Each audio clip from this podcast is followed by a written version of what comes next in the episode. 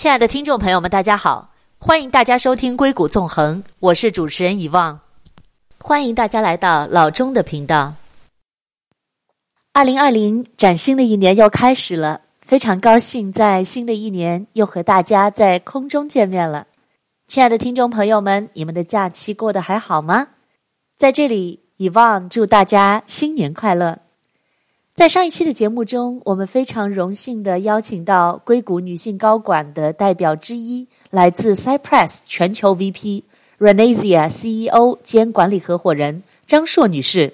她是硅谷华人女性的典范，她从工业工程师做起，向 marketing 销售和管理转型，最后走到公司高管的核心团队，成为公司唯一的亚洲女性高管。如今他创立了自己的投资公司，从事投资与并购业务。在上期的节目中，他分享了不同阶段的职场生涯的故事。在今天的节目里，我们将再次邀请到张硕老师来到硅谷纵横，和我们分享他的职场经验和人生故事。欢迎您，张硕老师，欢迎来到硅谷纵横。主持人好，听众朋友们大家好，我是张硕。张硕老师，我们有谈到就是什么样的人是一个具备管理能力的人。我有对话过一些比如说咱们硅谷的一些高科技的工程师，这些 engineer， 那他们有很多人就说，我是在技术上非常的在行，但是呢我好像没有什么就是管理方面的一个经验或者说 sense。 那您个人觉得就是这种管理的一个能力是不是可以后天去培训去培养？我觉得是可以被培训的，我觉得是可以被培训的，但是您可能自己本身骨子里就带有一些这样的东西，对，因为我觉得您是一个很有，您是一个很有个性的人。您有上过 business school 吗？应该我不知道有没有，我猜了我有啊，你有真的吗？我有，我本来还想说您是不是没有？OK， 你有上过，所以你有上过 business school。OK， 所以您觉得那个对您的对您的职业上有没有很大的帮助？我不觉得 business school 对这个职业上面有特别大的帮助。我反而觉得我在这个就是 Agilent 这个领导培训的这个过程中间学到了非常多的东西啊，因为它其实 HP Agilent 有一个很好的 internal 这个就是employee development 这个 program，这个 program 它对于这个就是说他把一个人放在非常实际的这个场景来进行培育，然后有实在的这个 mentor 来带你做事情。我觉得我在这个 program 这两个 program 里面，我觉得我学到的这个管理的这些技巧和这个公司内部打交道的这些细节的这个技巧吧，比在 business school 学到的要多。您知道吗？就是在我第一次见到您在 career panel 的时候，我就一直觉得说您是一个本身骨子里就很不一样的一个人。对，可能就像你，可能就 business school 这件事情对于您本人来说就是没有什么太大的意义，因为这个 sense 你可能本身与生俱来就已经有了。我记得在那次活动当中哈，您有提到自己的英文名就是您中文的拼音硕，然后我记得很清楚，您有说那些老外不会念你的名字 It's fine， 没关系，我可以教你，对不对？我可以教你，让你发音发到标准为止。其实硕，其实这是一个非典型的英文名字。我们选择英文名字的时候啊，有时候就像我们选择穿一个衣服一样，它其实是一个人的 statement。 那您当时想用这个名字是出于什么样的想法？可不可以跟我们分享一下？我想我就一直没有找到一个适合我的英文名字吧，因为我总觉得我这个硕这个名字很特殊，然后呢我要改成一个叫什么 Suzanne 啊，叫什么 OK 杜啊，这不太合适，这都不是我。对，就我现在讲讲你听起来也好像不是我，对吧？对，就是他就不适合我。然后我也不能说叫一个 Diana 或者是什么，也不像，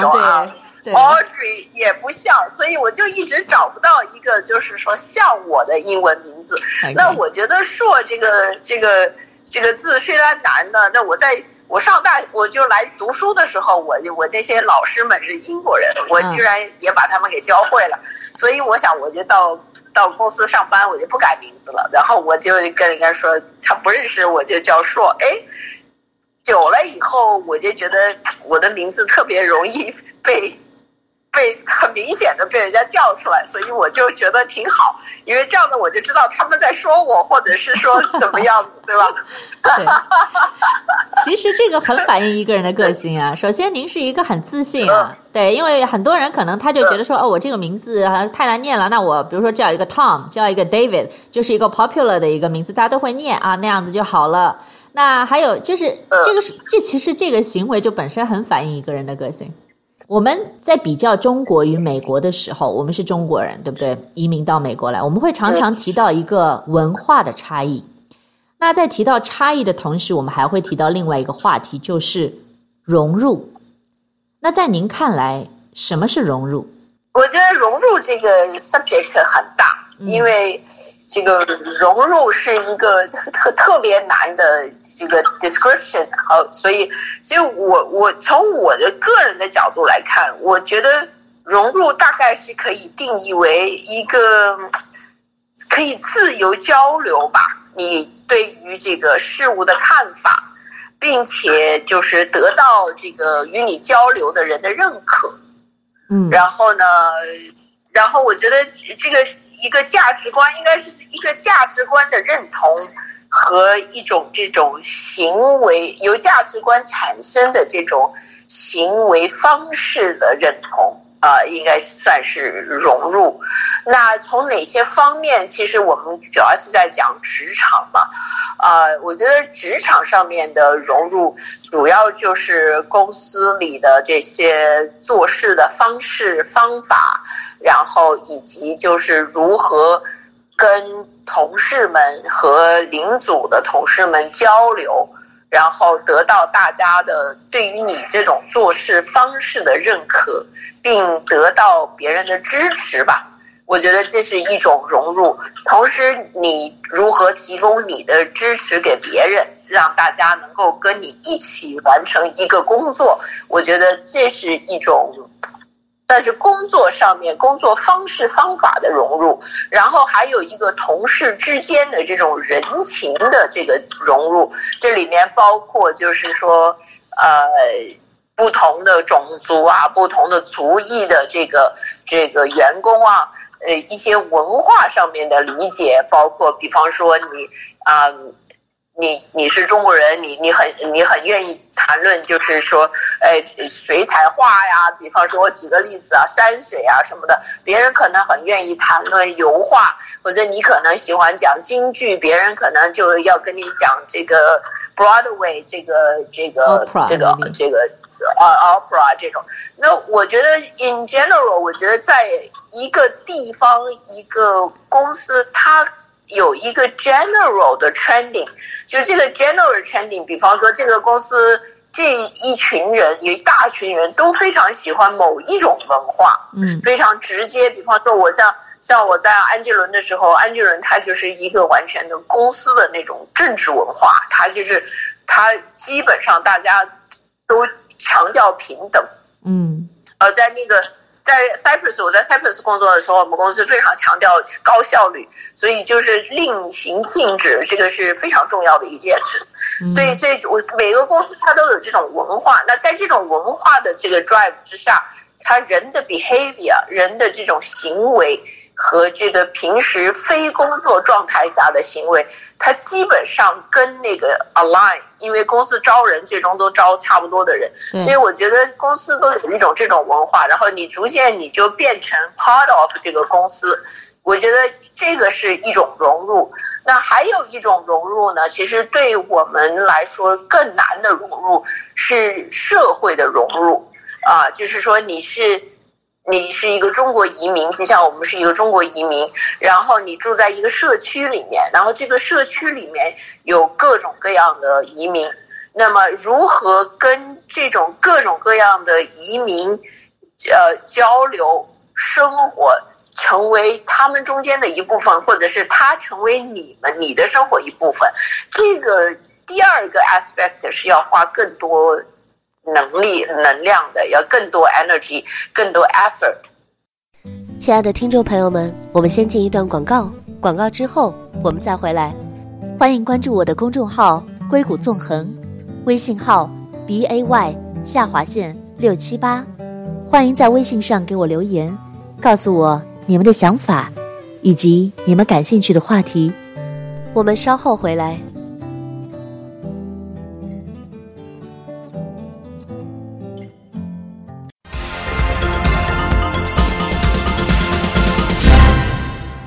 欢迎回到硅谷纵横，我是主持人遗忘董。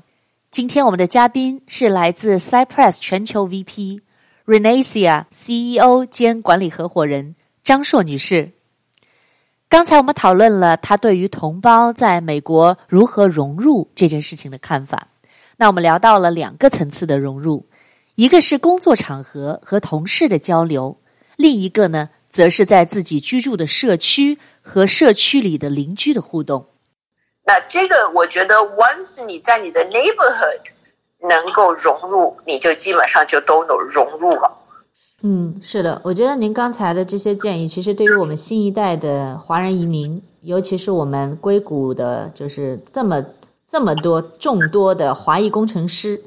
是有非常就是重要的一个，怎么说，我觉得有一个参考的意义。因为有很多工程师他们就跟我讲，然后呢他就说，他说我技术很强，但是我是从小就是念理工科的，然后呢现在来做工程师。那其实我不是很有兴趣要真的去融入这个美国文化啊，我也就是有的时候他会觉得很痛苦，就是说为了要融入而改变自己，就是去逼着自己听一些自己不是很喜欢听的话题，或者说明明不是很欣赏某一件事情、某一种观点、某一个行为、某一个运动，可是却逼着自己要去了解，那他就觉得说这个很痛苦，他就觉得说那我是不是就可以不要融入，不要去做这些 social。 其实我在我的团队里就有过这样子的工程师，就是他工作做得非常非常漂亮，对，然后呢，他的你交给他做的事情，他都完成得非常好，而且非常 genius， 很聪明，把事情完成。那我感觉呢，就是说他实际上是通过一种工作的方式融入到这个团队里面。那我觉得如果我有可能在和这样子的同事合作的话呢，我觉得我可能会建议，就是说当您处于这个技术能力很强，然后团队都完全依赖于你，然后你这种融入呢，实际上是非常这个坚固的融入，但是就是说不需要故意把自己就是变成他们的一份子，你就做你自己就好。因为一旦你做你自己，你也会发光，也会有吸引力。所以就说我是不建议就是说我叫趋炎附势吧。我觉得这个我是不建议这个事情的。我觉得是 be yourself 非常重要。就像我刚刚讲的，我就是不改我的名字。我觉得就是 be yourself， 你也是可以发光发热的。所以 just be yourself， 不需要故意要去做一件什么事儿。我觉得这个，如果你觉得这件事情很浪费时间，在你的这个工作过程中间，你没有必要，我觉得没有必要。因为公司对这种人他的这个估价和这个就是 appreciation 也是非常强的，所以不必要就是说刻意做什么事情。对，其实是有两个观点。第一个是，也许做管理层是一个，就像您的这个职场的上升路径，就是从技术转向管理，这是一个很好的路径。但是假如说他觉得他真的是非常非常的适合做技术，并不是那么的有兴趣，或者说做管理会让他觉得痛苦，让他觉得头疼，那不如就把技术做大做强，其实也是非常有价值的，对不对？然后可能从另外一个方面来讲，就是说也不一定说是要多么痛苦的去改变自己而曲意奉迎别人的观点跟爱好，但是也许一点点小小的 just be open-minded, just be curious， 就是对于别人的东西有一点点好奇，可以去听听看，也未必说一定要发表是与否的观点，那只是说了解多一点这个世界，其实也是一件很快乐的事情，对不对？这是我常常会跟他们讲的这个部分呀。是的，是的，我其实我觉得就是说刚刚我们讲的这个 subject 融入就是 be part of it, right？ 我觉得就是说，我觉得 be part of it 就是很重要。就是其实我通常会遇到一些人问我这个问题哈，说你看我遇到这样一个问题，我应该怎么办？所以我通常会跟他们说，我说你跟你的同事讨论过吗？你有没有跟他解释你这件事情是怎么做，那为什么你要这样做？那其实我觉得这个解释和交流的过程就是一种融入。那么有些我碰到过有些工程师，他就自己封闭一个人，他始终认为他这个东西就是非常聪明的，对，我做这件事情就是 the best solution。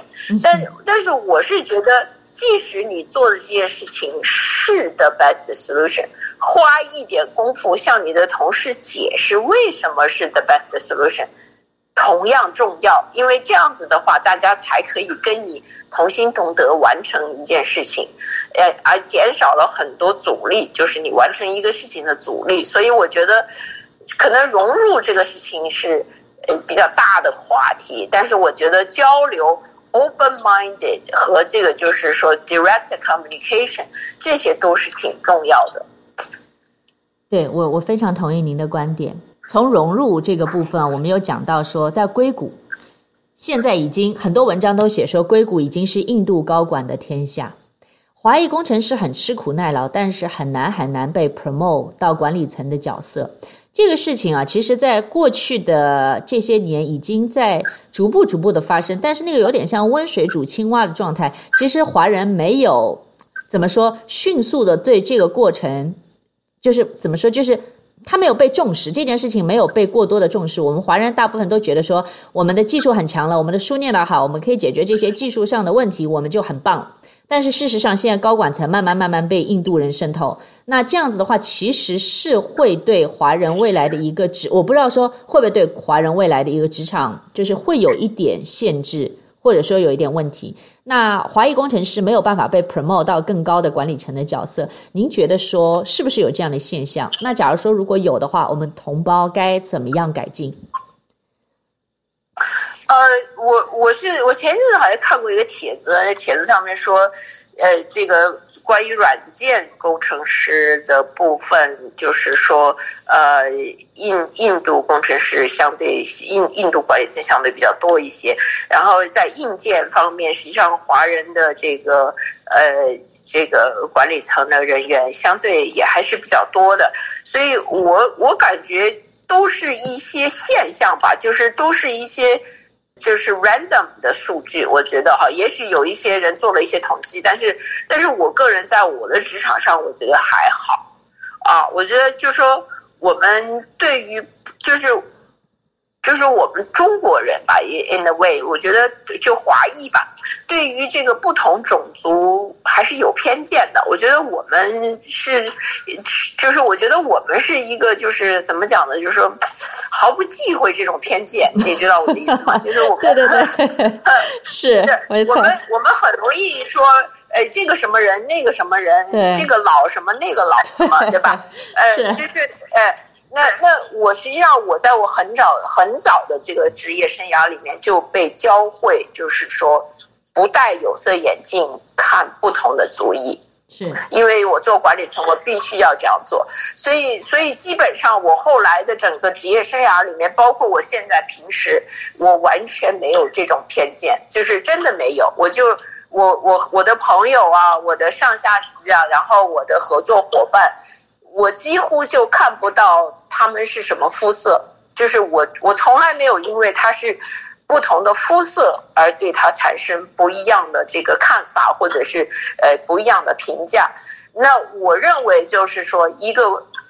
公司一个人他是不是做得好，他能不能做得好，跟他的肤色是没有关系的，跟他的性别也是没有关系的。唯一有关系就是他的就是专注能力和他解决问题的能力，以及他能够就是说带领大家一起解决问题的能力。我觉得当你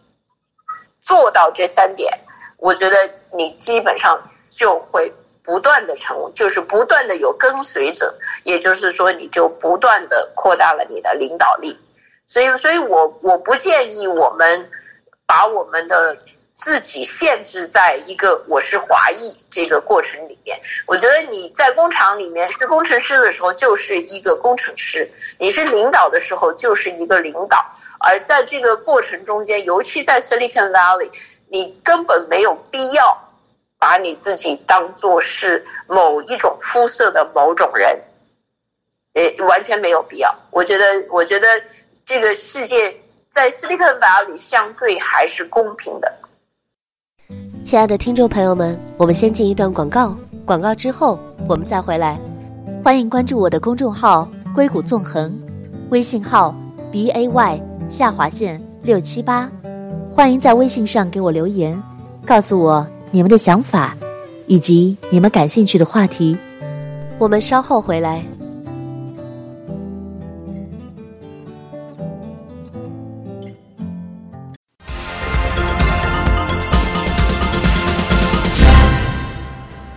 欢迎回到硅谷纵横，我是主持人Yvonne董。今天我们的嘉宾是来自 Cypress 全球 VP Renascia CEO 兼管理合伙人张硕女士。在刚才的节目中，我们聊到了湾区华人同胞非常感兴趣的话题，关于华裔和其他族裔在工作晋升机会上的对比。张硕老师的观点很清晰，也很有参考价值，就是不要太强化族裔这个观念。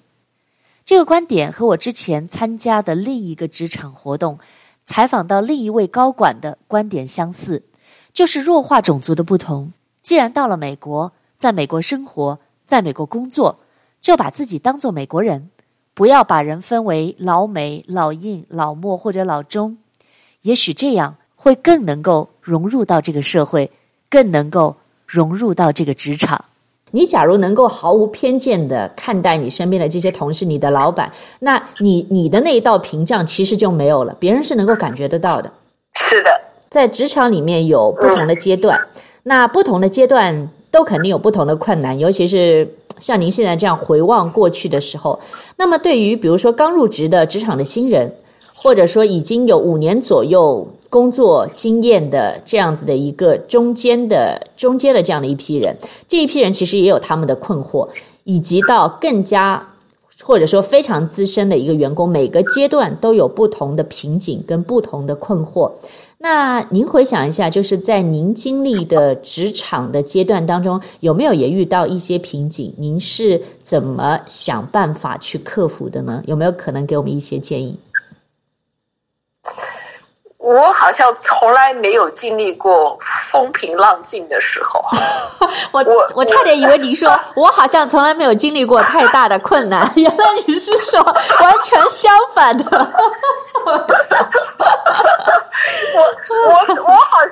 我好像觉得我这一辈子都在 struggle， 因为我总是遇到困难，然后而且我觉得我的背上都是 bruise， 就是各种各样的 bruise， 所以我真的很难分享到，就是说，就是怎么我估计就是说，这个人可能就是在这种困境中解决一个问题又一个问题成长的，然后你的 endurance 也就越来越强大，然后你就是我总是觉得就是 somehow 我好像总是在 struggle， 我从来没有不 struggle 的时候。我觉得您应该是一个非常喜欢，就是您是一个会主动的突破自己舒适区的人。因为其实在每一件事情里面，我们往往都会有两条路，一条是比较困难的路，一条是比较简单的路。那您是不是您的个性就是会不小心走着走着就走上了一条就是比较困难的路？是的，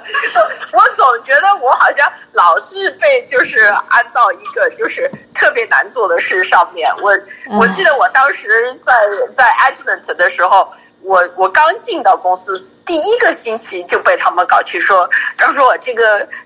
你现在是 responsible for 这个 project， 说我们这个板子上个星期刚刚在 Dell Computer 被烧穿了，然后把人家的桌子都烧了。okay. 然后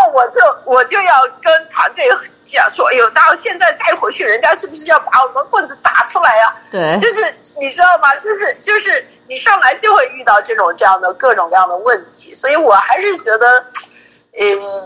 其实成长的过程，它就是一个 pain 的过程吧。然后这个 pain 的过程，实际上每经历一个事件，你都学到一个新的技能，然后这个也得到一份更多的这个，就是说同事的友情和这个友谊和这个支持，也赢一份，就是说就是可以赢每一次的一个这样的一个历练一个变化，其实是可以赢得同事的一个友谊。对，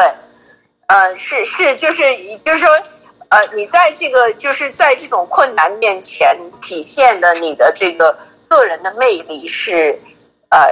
其实是非常重要的机会。实际上，任何一个在困难面前，他都有不同的人的态度。那我这个人呢 ，happen to be 有这个 personality， 就是我遇到困难的时候，我不愿意说。我就 give in， 我总是要想办法费尽心机要找出一个解决的方案，然后费牛劲要去做这个事，把这事情做成。所以我每次这种就是像打了鸡血一样的这种情绪，对我们的同事它是有影响的。而且呢，我每次这么干的时候呢，我都有一些铁杆的同事愿意跟着我赴汤蹈火，所以这些人最终就成了我这终生的朋友。所以我觉得这个困难也是机会，应该是这样说。我觉得自信可能就是这样来的，因为自信一定是自己给自己的，是自己在克服了一些困难，做到了某些事情以后，会在内心滋长出来的一些东西呀，那个很重要。对，我觉得还有一个重要的事情就是说，遇到困难的时候，不要就是说害怕求助，就是你在遇到问题的时候，你就喊，你到处找人帮你忙。绝对有某一个人，他就能帮你解决这个问题。所以我觉得就是说你当你 open yourself， 然后你说这个事情，然后你很明确的跟人家讲你遇到了什么困难，然后你这个困难如果不解决会怎么样，肯定有人来帮你。我觉得就是说能够就是取得别人的帮助，然后一起完成一件困难的事情是挺好的。就是所以我觉得就是说，当你遇到困难的时候，千万不要就是憋在自己肚子里，然后费尽心机想，然后觉得我如果不完成这件事情，我就有 failure 什么。不要这样想，你就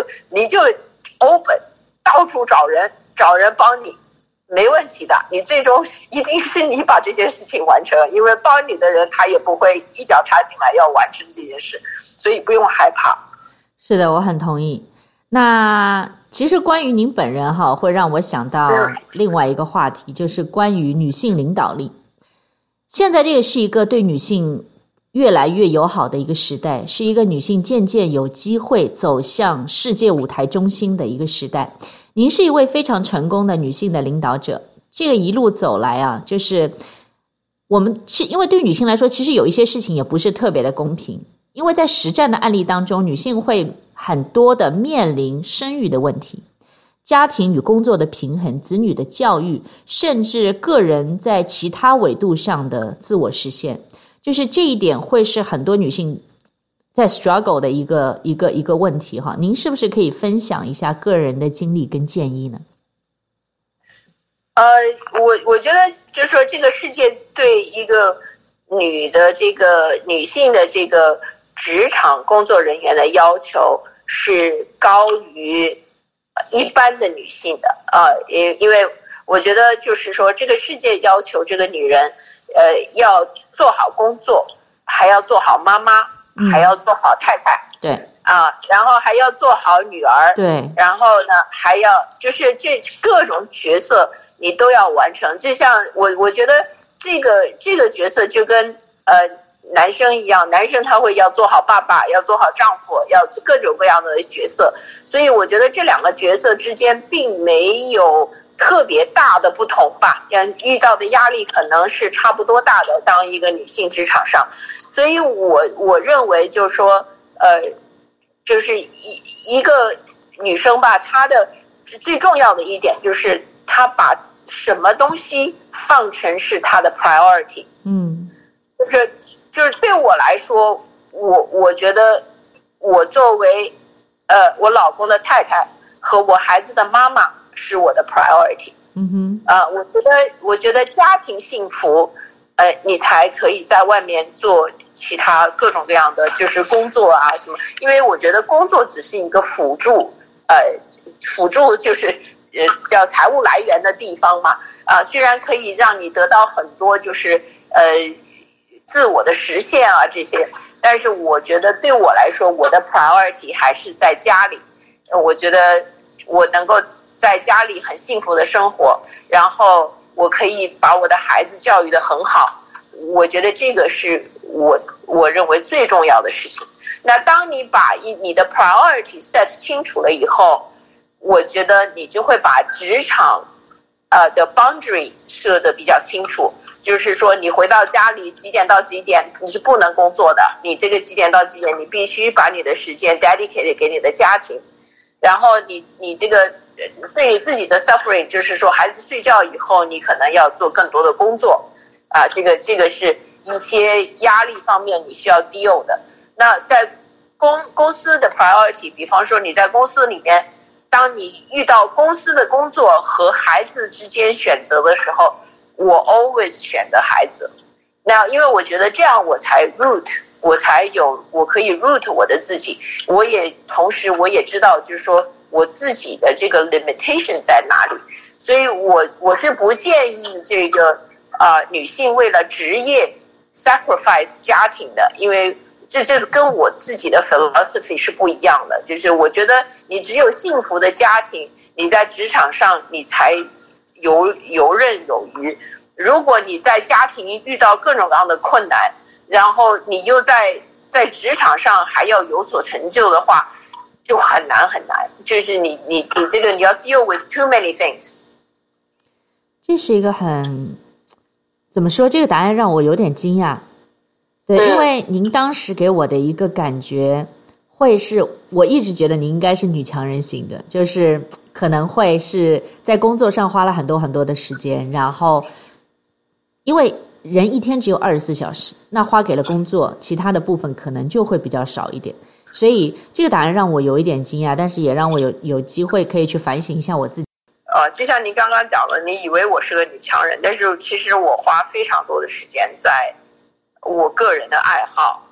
家庭的这个照顾，还有就是说，非工作的 activity。 因为我觉得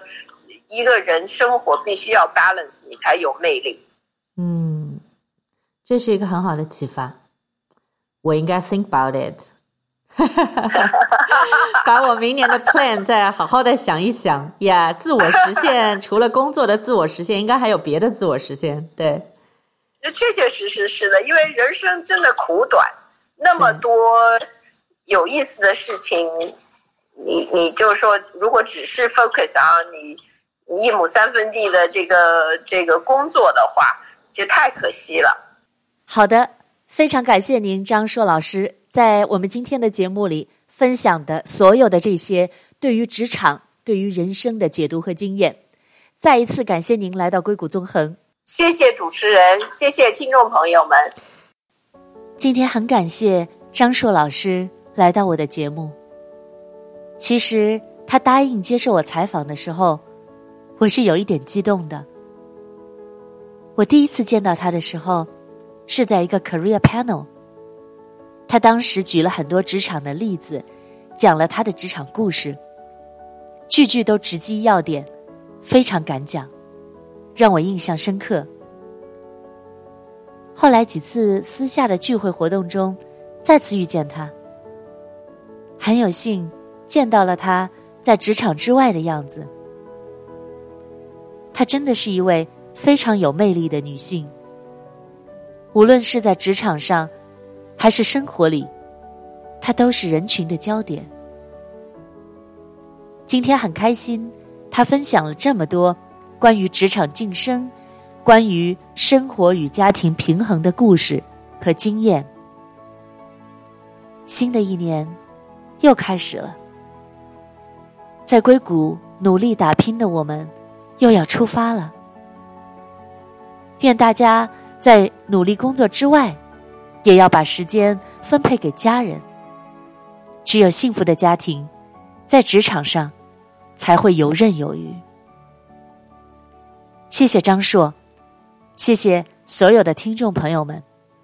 我们下次再见。欢迎大家关注我的公众号硅谷纵横，微信号BAY_678，欢迎大家在微信上给我留言，告诉我你们对节目的看法，以及你们感兴趣的话题。感谢大家收听《硅谷纵横》，我是以望，我们下次再见。